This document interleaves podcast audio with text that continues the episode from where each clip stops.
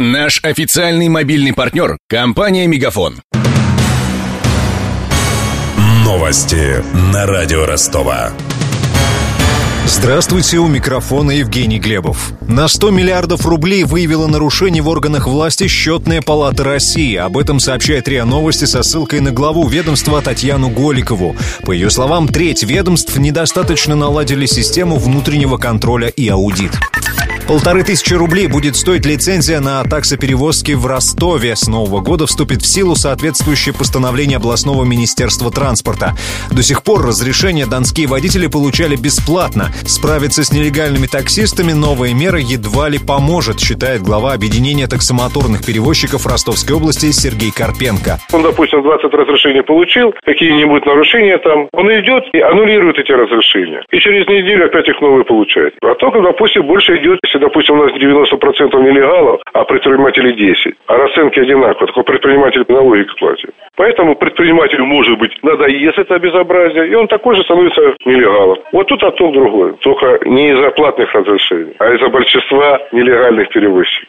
Опрошенные нами рядовые таксисты восприняли известие о платной лицензии сдержанно. Она станет еще одной статьей расходов для водителей и ударит по их карману, уверен ростовский автомобилист Виталий Устинов. В очередной раз это все ударит по карманам водителя. Сейчас очень много всяких разных расходов на водителя возлагается. Например, постановили, чтобы сделали легализацию газового оборудования. На это тоже 20 тысяч нужно. Вопрос нужно решать э, с диспетчерскими службами. Если бы на законодательном уровне взяться с ними сотрудничать, то я думаю, что очень многое бы изменилось в сфере такси к лучшему. По нашей информации, на улице Ростова выезжают около 30 тысяч таксистов. Только у каждого десятого есть лицензия. Они сотрудничают с пятью таксопарками и четырьмя мобильными сервисами.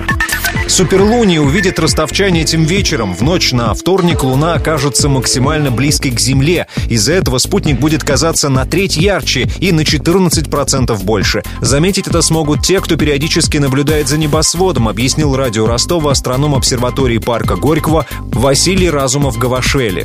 Суперлуния – это когда э, Земля, Луна и Солнце находятся на одной линии, вернее их центры. Если вы ну, чуть ли не каждый день ее наблюдали, может быть заметите. Но это мало заметно, вряд ли вы ощутите разницу, но она ближе, Луна на расстоянии 356 511 километров. Это самая близкая точка будет за этот год. Отметим, чтобы увидеть астрономические явления, не обязательно покидать город. Достаточно найти для обзора точку повыше. Наблюдать можно с 8 вечера, как только во всей красе взойдет луна.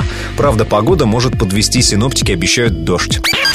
С главными новостями этого часа знакомил Евгений Глебов. Над выпуском работали Денис Малышев, Денис Бажинский, Мария Погребняк и Александр Попов. До встречи через час. Новости на радио Ростова. Наш официальный мобильный партнер – компания «Мегафон».